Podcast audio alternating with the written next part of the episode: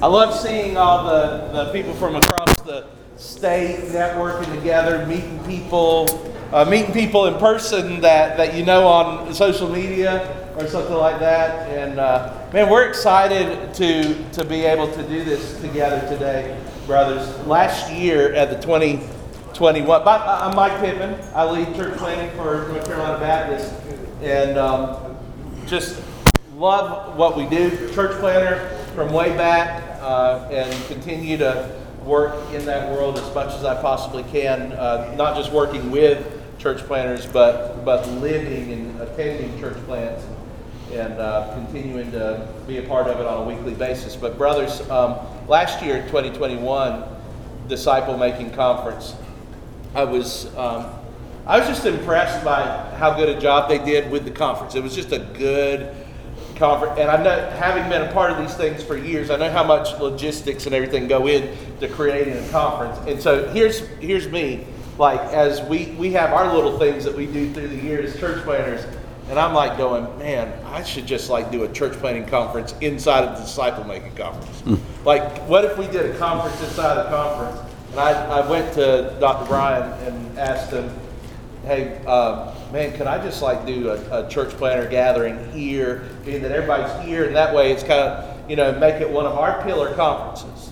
One of the things that, that we do that allows us to bring the guys into the room, you know, our core values are tribe, reproduce, and restoration, talking about gospel restoration. And, and uh, tribe is so important. And it seems like every time we turn around, there's another thing for you guys to do. So, being that you guys were going to be here, so let's let's do something that uh, brings us together. So, we're blessed today to uh, have our brother Mike McDaniel with us from the Heights Church in Denver, who's flown in, flying in, and flying out today, so that he can be here with you. Um, Mike will tell you about who he is, but uh, I just have learned so much from him dur- through the years. Grateful for his partnership and just his brotherhood. And uh, man, I'm excited for you to bring this to us. I don't want to take, you got so much to do. I don't want to take any more of your time. Mike, thanks for coming here and being with us here in North Carolina uh, as all of us churches work together and be a movement of churches on mission together. So, guys, put our hands together and welcome Mike. Thanks, Mike. Um, uh, just really excited to be here uh, with you guys today. Um, uh, number one is negative one in Denver right now. So I know you guys feel bad about the rain outside, but I feel pretty good about it. Um, if you've ever been to Denver before, um, it, it, will be 60 degrees and sunny one day um, and negative one and snowing the next. The good news is it'll be 60 degrees and sunny again two days later. Um, but super excited to be back with you guys here in the great state of North Carolina. I spent uh, 11 years here um, uh, prior to moving out to Denver. Um, my wife and I met here, got married. Well, technically didn't meet here. That's a longer story. Um, my wife and I got married here, had our kids here, um, and uh, just just did a life, a lot of life here. And so it's super exciting to uh, be back here with you guys. Um, a little bit of my story. I spent 11 years on staff with, let's hope that doesn't happen again, with the Summit Church um, in Raleigh, Durham as the pastor of church planting, where um, by the grace of God, I found myself in the middle of really a, a move of God, I would say, that still continues um, in a lot of ways to this, to this day. Um, you guys have probably figured this out. Like, we don't, we don't make movements, right? We just we just ride the wave. Um, and I feel like I got to ride the wave of what God was doing in a unique way for 11 years. Um, a wave that continues through churches that we planted all around the country. Um, over the course of those 11 years, uh, we got to, st- it seems to be working now. Do you want to switch it out?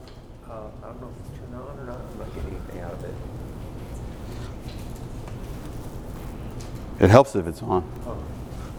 All right.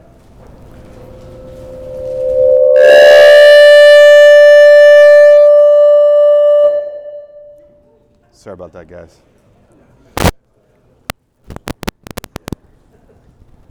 All right. There we go. Um, Welcome to church planting. These are the kind of things that you guys know. You guys know. Uh, we're five years in and that stuff still happens. It's like, man, when are we going to get out of the toddler stage and stop like pooping in our diapers? Um, so, uh, over the course of 11 years uh, there at Summit, we, uh, we got to plant 50 churches around the U.S., sent out 30 former staff to be a part of those church plants, and over 600 people to be a part of those plants. And so, just, just an incredible move of God um, that I got to ride. Um, but honestly, I feel like probably the last year and a half of my life qualifies me more to stand up in front of you guys because a year and a half ago, my family decided that it was time for us to go.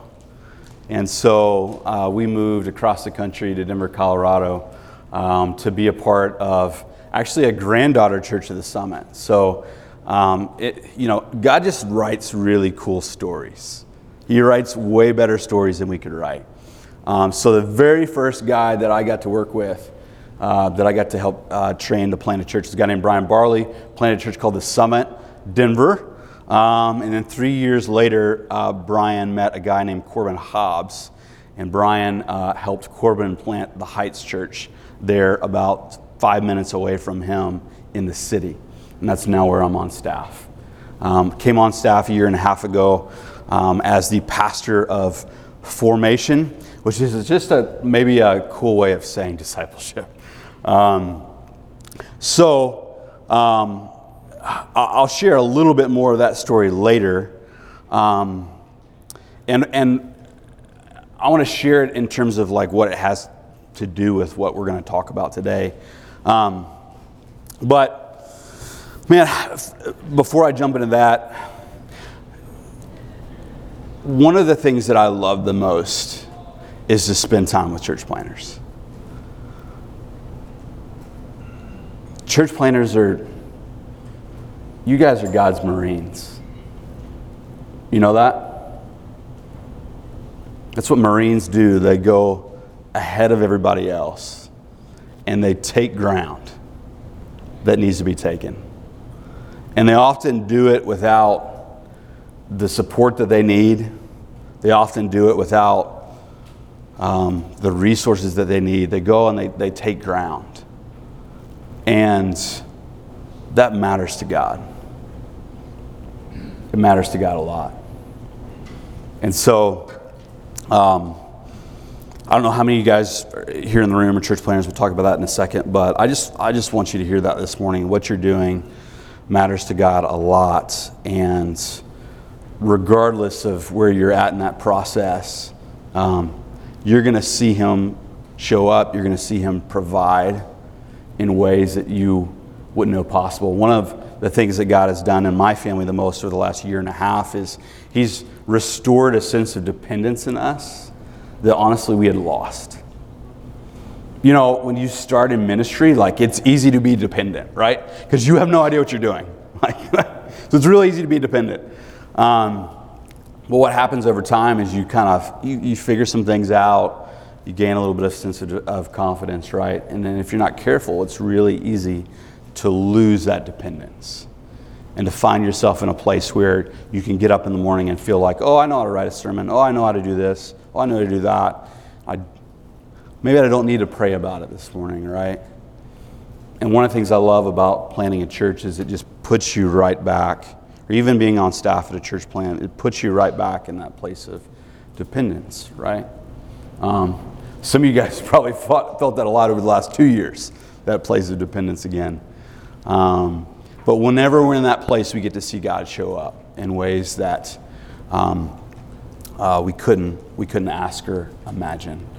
Um, and so, man, grateful to be here with you guys. Excited to invest in you um, and, and, talk about what we have to talk about today. One of the things that you'll learn about me as we kind of go is I want this to be super practical for you, okay? I want it to be super practical for you. And so, what I want you to walk away with is, is not just ideas, but a plan. And that's something that we're going to we're going to work on throughout the day as we do these sessions together. And so to help me do that, I just want to like figure out a little bit where you guys are, are coming from. So just out of curiosity, how many of you guys that are in the room right now are currently planting a church? Currently planting a church. Okay? Um, how many of you guys are thinking about planting a church in the future? Okay? You might be sitting next to somebody on your staff and you're kind of a little sheepish with that. You know? Can I do that?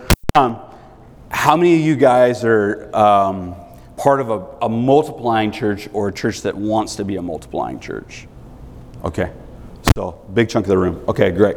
Um, that was my background. Um, obviously, was being a part of multiplying church. Now I've had a little bit of the other side.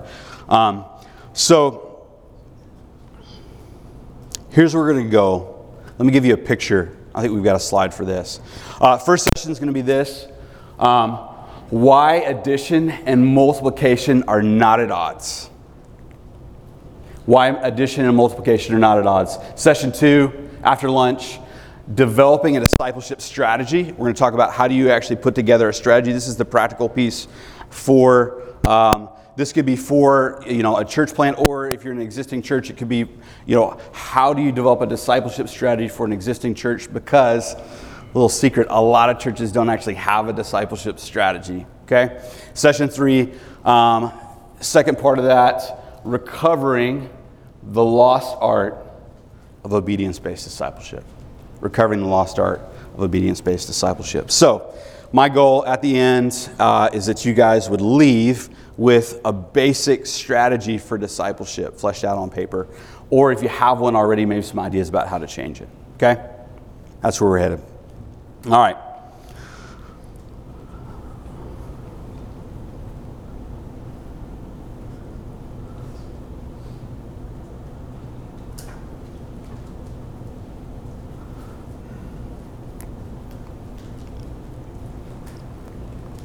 All right. Why addition and multiplication are not at odds. Here's the big idea addition, reaching more people, and multiplication, reproducing disciples and leaders, are not choices to make, but tensions to manage. Addition and multiplication are not choices to make, but tensions to manage. Most of you guys have probably never heard the true story of Larry Walters. On July 2nd, 1982, a, California man named Larry Walters went to a local Army surplus store, bought 45 used weather balloons, inflated them, attached them to a lawn chair that he had secured to the back of his pickup truck.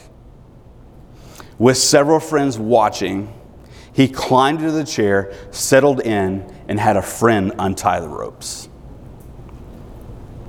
He took with him a CB radio, probably the only sensible part of this plan, a camera to document the whole thing, a peanut butter sandwich, a six pack of beer, and a fully loaded pellet gun. You know, to get down. When his friends cut the cords that tied the lawn chair to his truck, Walters' chair promptly rose to a height of 16,000 feet and was spotted by two commercial airliners. Ten minutes later, the Long Beach airport reply, uh, reported an unidentified flying object in the skies. Lawn chair Larry the reclining cosmonaut, was now three miles above the ground. The pilot of the 737 who first spotted Larry said, Well, I, I see what looks like a perfectly still man sitting in, is that a lawn chair? Larry was um, in the sky for 45 minutes. After 45 minutes, he shot several balloons, taking care not to unbalance the load. He then accidentally dropped his gun overboard. Fortunately, he had descended, he had popped enough balloons that he descended slowly uh, until the balloon's dangling ropes got caught in a power line. Power line broke, causing a blackout in the city, but eventually he landed unharmed. True story. Larry was promptly arrested by the members of the Long Beach Police Department and fined $4,000 for piloting an aircraft in federal airspace. Just after landing, he spoke to the press, and when they asked him, Why did you do it? he said, I just got tired of sitting around. I find that many Christians in our churches feel like Larry. They're t- just tired of sitting around. They feel like they're supposed to be doing something, but they're not quite sure what it is. They go to churches where they hear that Jesus is building his church and the gates of hell will not stand against it, and yet they don't see themselves, or the church for that matter, prevailing. Instead, they see the church retreating and losing ground. I can't help but think that these two problems, Christians who lack a sense of purpose and the decline of the church, are connected to each other. And yet, very few of us have as one of our primary criteria of success raising up leaders in our congregation who can disciple others. Instead, we tend to measure success primarily by how big we can grow as opposed to how many leaders we can produce. Now, the thing is, nobody actually sets out to do that, right? Like, it's not like we wake up one day and we decide, you know, let's see how big and shallow we can get this thing to be, right? Nobody says that. Even the people that you think say that don't actually say that. Um, so here's what I'm, going to propose actually happens. The very strategies we create to disciple people actually limit how much we can disciple people. The very strategies that we create to disciple people actually limit how much we can disciple people. Let me explain. Um, Many of our discipleship strategies look like this, right? Maybe you've even used an image like this in planning your discipleship strategy, right? We, we tend to think about discipleship as a funnel that people move through, right? So um, somebody shows up at your church, they attend your church, that's kind of the biggest end of the funnel, that's the biggest gathering that you have. They show up, and then what's your goal? Your goal is to make sure that they come back the next Sunday, right? Um, and so you spend uh, you know a lot of energy figuring out okay how do we how do we connect this person so that they'll come back the next Sunday? And they come back and then you want to connect them further right? So you plug them into um, groups. Um, you plug them into maybe you, you have some kind of class that you offer to help them get connected to people. They show up they get connected. Um, they get in a group and then our goal is to help them serve right so we get them on a volunteer team, we help them serve. Um, so you guys get the idea. We're trying to move people from this large end of the funnel down to the smallest end of the funnel, which is where we send them out to go. And in a lot of ways, you know, this is a really, really effective strategy. It's good at a lot of things. We use this strategy, so I'm not, I'm not, um, I'm not here to kind of throw this strategy out, out the window. All right? What are some things that are good about this strategy? I told you guys this is going to be interactive. It sends people, right? So people will people will make it from the beginning to the end, right? So it, it works. What are some other things that are that are good?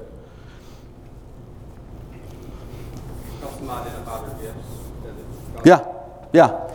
So, you know, when they get to this point that they serve, it helps them identify their gifts, where they can serve. Uh, what else? It's simple. It's simple. It's simple. It's huge. It's huge. We'll talk about that more in a second. What else? You can filter and equip with that process before you send. Yeah. Yeah. Not everybody's ready to be sent, you know, so it helps us it helps us plug people in to you know different places that are appropriate for where they're at. Right? All right. What are some of the challenges? How many of you guys, just out of curiosity, how many of you guys run a system similar to this in some way? Okay, maybe. Um, what are some of the challenges of of that system. Transitioning from one step to the other. Yeah, how do we move people from one step to the other? What else? It assumes that not many people will be sent. It's true. Yeah. Yeah, it assumes that mo- not many people will make it to the end. What if what if God wants the funnel to look a little bit a little bit bigger than the bottom? What else? It requires attendance as kind of the first step in disciple making. Yeah. Yeah. What if, you know, what if, uh, what if it's more likely, this could be true in some of your contexts, that people might show up to a group of, you know, with people that they know as opposed to um, coming to a, a weekend worship gathering, right? That would be true in my context. It's less and less likely that people are going to show up to a weekend worship gathering. That's not just something they're looking for, okay? Um, especially on the weekend because they're snowing or they're skiing, you know, 30 minutes away. All right. What else? Anything else? We need leaders in Scripture wouldn't be qualified by our strategies today or by our, Unpack that. What do you mean by that?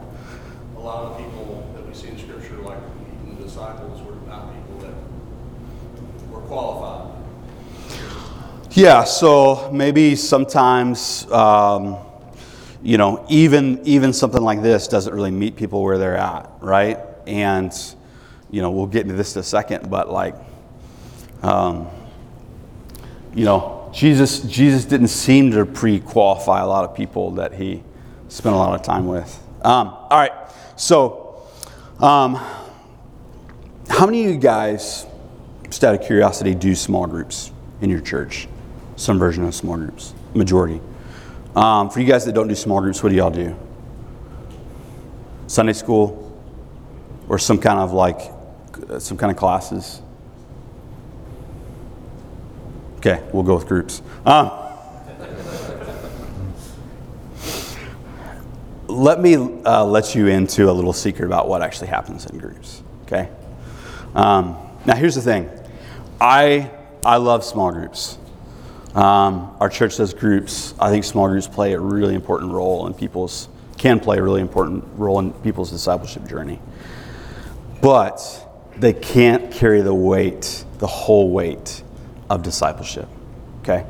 I had a mentor, and one of the things that he told me is that the challenge with groups is that there's three different kind of people in a group. Okay? The first kind of person is somebody that's looking for community. Somebody that's looking for community. These people can be in all different kinds of places spiritually, but the primary reason that they're maybe they've shown up to your church, and the primary reason that they're in a group is because they're looking for community. They're looking for relationships with other people. Okay? Second time a person is people that are looking for guidance. These are people that aren't just there for community, they're there for some form of spiritual guidance. They're not just they're just not sure how much they want yet. Okay? They're testing the waters. And they might be in all different kinds of places spiritually. They might not be a believer. They they might have just come back to church recently, but they're they're there to just kind of test the waters with other people and, and they're looking for some general spiritual guidance, but they're not sure like how much they want of that. The third type of person is someone who's looking for discipleship. They're all in, right? These people aren't just looking for guidance, they want other people to actually speak into their life. Now, if that's true, if we've got those three groups of people people that are looking for community, people that are looking for guidance, people that are looking for discipleship how does that play out in the life of a group? Or let me back up and ask this question Who do you want in a group? Well, you want all of those three kinds of people, right? So it's not that, it's not that groups groups should be for all those different kinds of people. But what happens when you put all those different kinds of people in a group is that the group has to cater to the lowest common denominator. The group has to cater toward the people that are looking for community because we got to make sure that those people are comfortable in community. Now it can it can it can it can push them a little bit, right? But who's going to be kind of left out of the conversation? it's, it's generally going to be the people that are looking for discipleship. In fact, you know, if you think about some of uh, the people in your church that don't like groups, that's probably why they don't like groups, is because they're looking for discipleship. If you think about why, um, as people that are in ministry, you probably don't like groups. It's okay to say that. Most pastors I know don't like groups. And the reason they don't like groups is because they're looking for disciples. They're looking to disciple people. And the group doesn't go as deep as they want to go. The other reason they don't like groups is because in a lot of our groups we talk about our sermons, and that's kind of awkward, right? Like, um, um, in my last job, I didn't preach a lot. In this one, I'm, I, I preach every once in a while, and I preach uh, the worst, like the worst thing is going to group that week where we're gonna, t- where like these other people are gonna have to talk about what I just preached to them, and we're gonna try and do it in a way that is so my like my group's just turned into we're turned into a total joke where it's like, all right, who, who wants to give Mike feedback on this? So, what are groups good for? Groups are great for getting people into community of the church. And that is really, really, really important. Groups are great for pointing people toward what it looks like to follow Jesus. And that's really, really, really important. What groups are not great at is speaking into people's life in a really, really intentional way.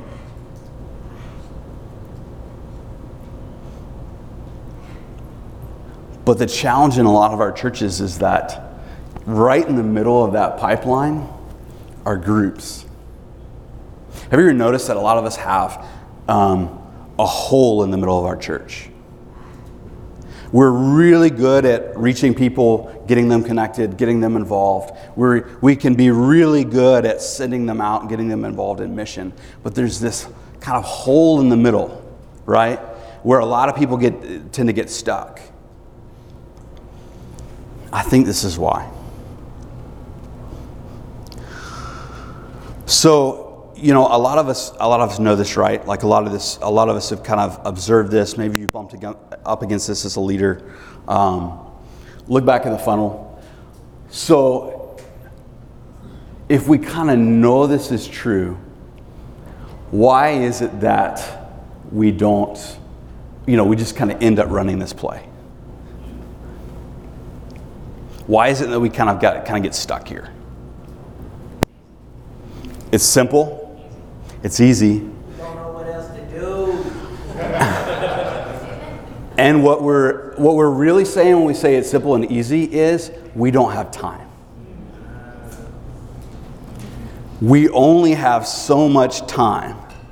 And if we're honest, just that takes a lot of time. It takes a lot of time. So, how do we get ourselves out of the trap? Um, what I want to suggest is we get ourselves out of the trap by embracing the tension between addition and multiplication. By embracing the tension between addition and mul- multiplication. Your, the Great Commission is, in many ways, the marching orders of the church. It's the benchmark by which we measure success. Inherent to the Great Commission, right, is the command to make disciples, which implies both addition and multiplication. We're to make disciples of all nations. Uh, that's, that's addition. And we're to baptize, not only baptize them, but teach them to obey everything that I have commanded you. That's multiplication. Now, depending on your personality and your disposition, it is really easy to gravitate toward one of those or the other, right? It certainly makes decisions a lot easier. But evaluating success by addition or multiplication alone is not only unfaithful, it's unfruitful. It's not only unfaithful, it's unfruitful. Let me unpack that. Churches that add without multiplying aren't actually adding as much as they think. When a church produces converts who aren't really disciples, their addition is illusionary. How many of you guys have seen some illusionary addition over the last two years? when a part of your church that you thought was here all of a sudden disappeared.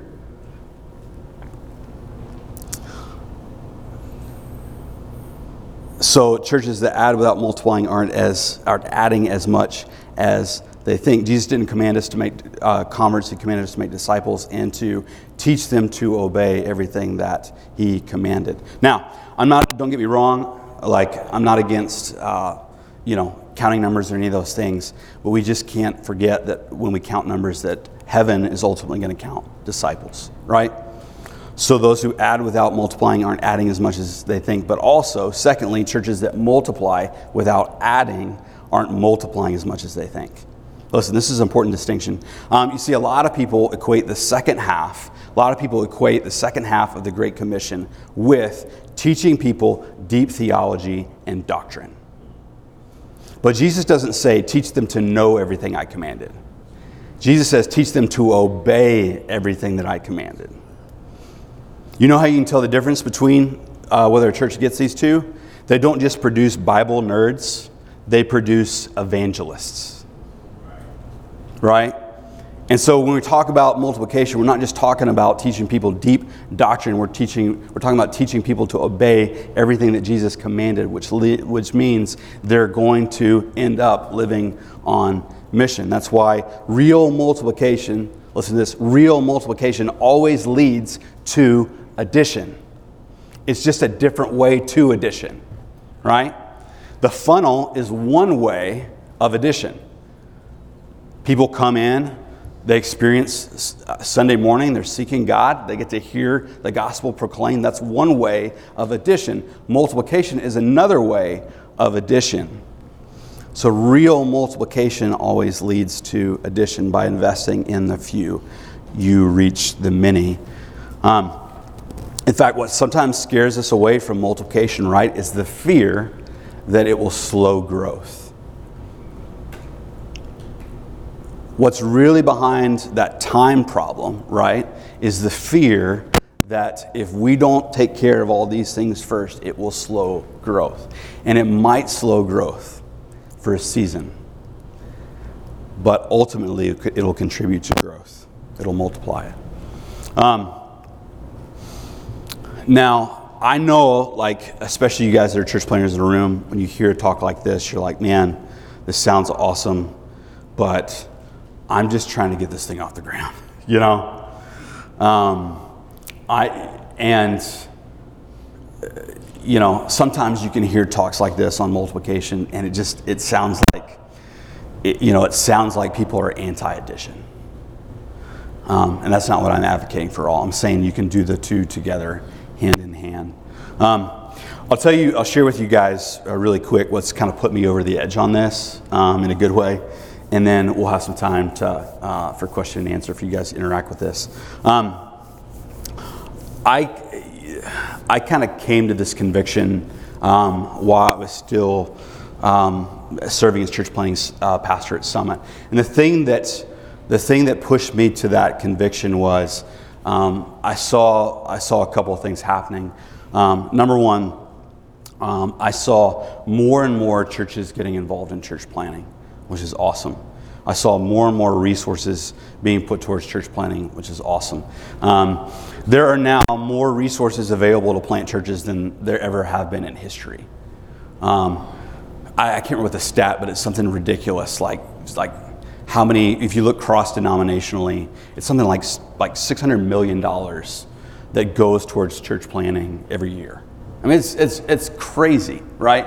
Some of you guys are like, man, I want to get me some of that, right? so um, there are there's more resources available for church planting, more knowledge, more money, all those things than there ever have been, and yet at the same time, there are fewer church planters available for church planting than we've ever seen in recent history.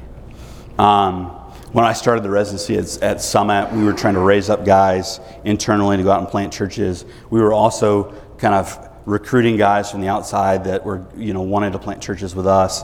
And, you know, literally the first year um, that we were doing this, I might, ha- I might get like 100 emails of guys that wanted to plant, right? It was crazy. It was like we, we were looking for five out of 100. Um, by the last year, I'd be talking to a guy and he'd be talking to three other church planting residencies and comparing what each of them offered to decide who was going to give him the best offer. That's where we are. Um, I was sitting around the, a table the other day with a couple of what I would call uh, church planting grandfathers in our city, guys that have been there for 20, 30 years planting churches. Uh, by the way, there's only a couple, uh, which, is, which is one of our challenges. But they were sharing that they had never seen um, every year, I mean, every year they can, they can think of a handful of guys that are coming in that they're excited about to plant churches in their city. Um, and this was the first year where they couldn't name anybody in the city of Denver. They couldn't name anybody. So, you know, that's one of the things that got me started on this journey. It's ultimately part of what led to my wife and I relocating and moving um, to a more unreached city because we just came to the conviction hey, this isn't actually um, a church planting problem. Like seeing the gospel advance isn't actually a church planting problem. It's not even a leadership development problem, it's a disciple making problem. And so we moved to Denver to be a part of a five year old church plant to make disciples.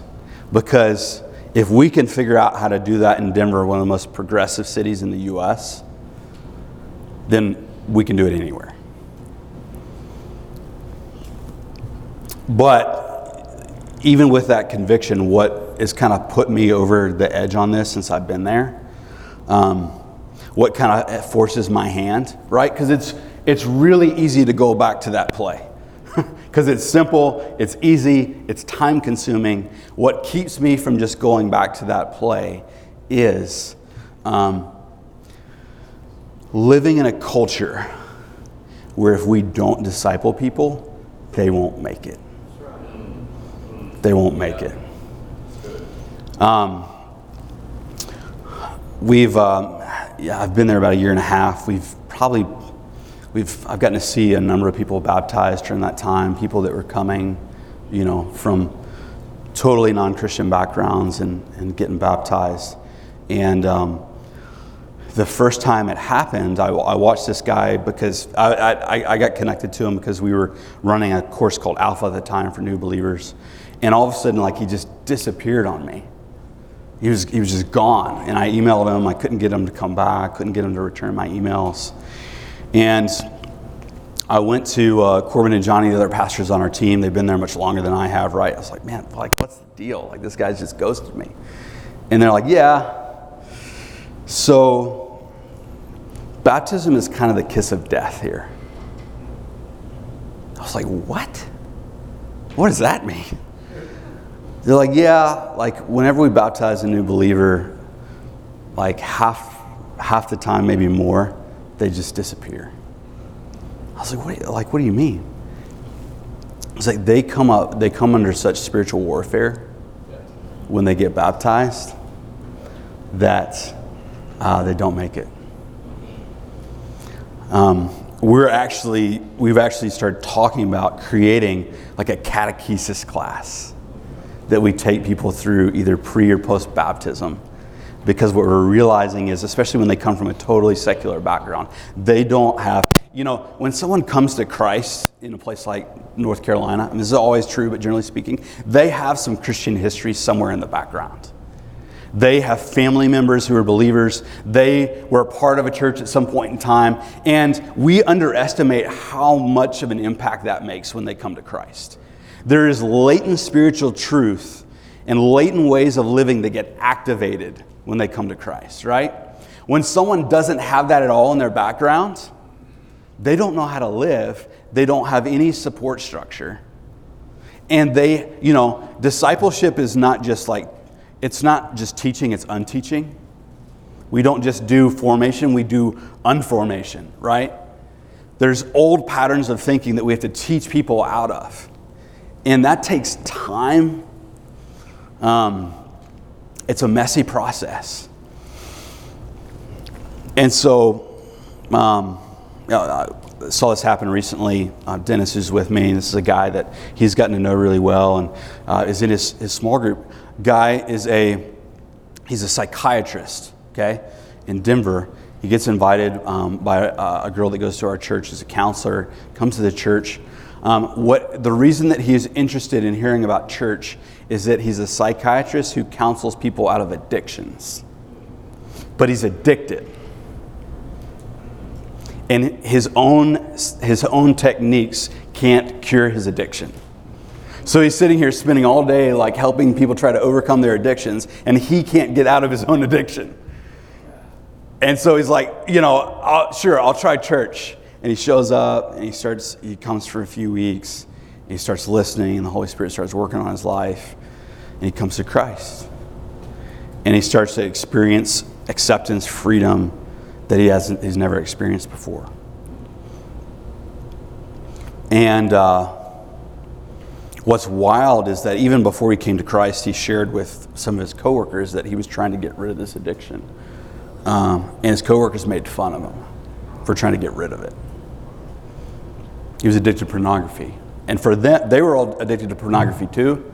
So, you know, they're like, well, why would you try and get rid of that? You know? And they didn't like him talking about getting rid of it because it made them feel guilty about their addiction. So after he comes to Christ, a couple of them came to, came to his baptism just to kind of witness it. After, after he comes to Christ, they just start dogging him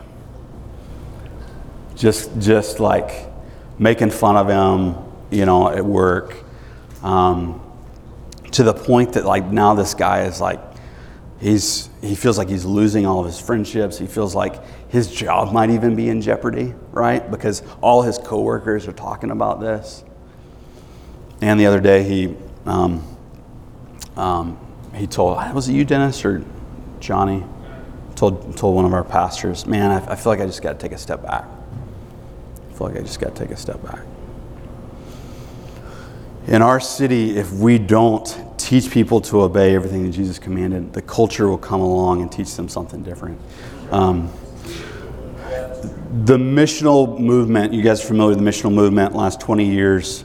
Um, some of the greatest spokesmen for the missional movement are now big spokesmen for the disciple making movement. The reason they're now big spokesmen for the disciple making movement is they sent all their people on mission and they realized that they weren't ready. Because they went out to form people and they got more formed by the culture than they did forming. And so they're like, man, we got to back it up. Like we got to we got to go further. We got to do some more fundamental work. Um, now, some of you guys might hear that. You might be like, man, you live in Denver. Like, y'all smoke weed. You know, I don't have those problems. And it's true. Our, you know, our culture is way more progressive. 50% of my neighbors are gay. 50%. Um, but our church is full of 25 and 26 year olds. And you know where they come from? The South and the Midwest. They're all coming to my city from your churches they're showing up in our church because they have some kind of Christian background. They moved to the city, they don't know people, right? But they're getting eaten alive because they were never discipled. The foundation that they got wasn't solid enough to last. So, um, I don't, I don't care where you are. I don't care where you are. We got to change the game. All right. Here's where we're going. Um, in the next in the next session, we're gonna uh, talk about how do we actually make, how do we actually build a disciple making strategy. Like I said at the beginning, my goal is that you guys would leave. If, if you don't have a disciple making strategy with something sketched out on paper, if you do, you'd you'd leave with some ideas about how to refine yours. Last session, we're going to talk about recovering the art of obedience based discipleship. Right? How do we teach people to obey? Um, but I want to hit pause here, and we've got about 10 minutes before we're supposed to land. Um, and just throw a few questions um, on the screen for you guys to um, maybe process. If you're here with somebody else from your team, get together with that person. If you're here with somebody else, maybe from another church, um, but you know that person, you guys can process this together. But just ask yourself these questions um, What's your current strategy for discipleship? How's it working? What's your current strategy for discipleship and how's it working? What's going well, what isn't. Um, Um, another way of asking that, where do you feel like people are getting stuck? Um, second question, what is the most effective disciple making culture you've experienced? What did it look like? What did it look like? Third, how are you thinking about developing leaders in your church? What does that look like? Because that's connected but, but separate. How are you thinking about developing leaders your church? And then um, as you think about, you know, multiplication, what are the greatest tensions that you feel? What are those tensions? Go ahead and name those things, right? Um, time, money, um, get super practical with this. Some of you guys could be like, man, like I'm, I'm super excited about this, but I don't know if anybody else on my team would be, you know, stuff like that. So spend the next few minutes um, um, as we land just um, interacting with those. Um, take those with you over the break um, and, and process those. Uh, before we land, any, any questions? Anything that God's stirred in you that you want to press into a little bit more? Let me just make sure. go ahead, go for it. Um, I just want to make sure we, we identify the problem. Yeah. This session. Yeah. You about to hit the solution. Okay. Yeah. Next. Next two. That was the hook, right? I uh, hook you in, you got to come back. I'm just going to give you more problems the next time. No, no, I won't do that to you. Yeah. Yeah. Yeah.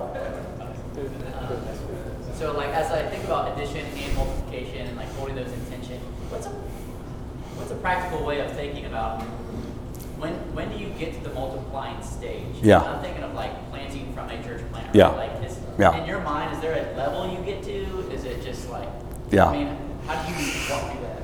Yeah, uh, we'll, we'll really unpack that more in the second and third sessions as we get into strategy. But, you know, I, I'll talk about it here. So, one of the things that we get into in ministry sometimes is what, what I'll call the myth of sequentialism. The myth of sequentialism. When we do, once we've done X, then we can do Y. Um, you know, and here's how the myth of sequentialism usually works in our in our heads, right? It's like, man, I'm trying to plant a church, like I just got to have people first. Like I don't have any people, right? And there's you know there's some truth to that. Um, but the challenge when we think that way is that often what's in the back of our mind is like is what's really operating are some of these tensions that we've already talked about. And what we're really saying is when I have time, when I have time, then I'll do that. Um, and what I want to suggest to you is if, if it's about time, it'll never happen. Because you're going to create that funnel first. And once, you know, once you let the beast out of the cage, you got to feed the beast. And it'll, it'll consume so much of your time that despite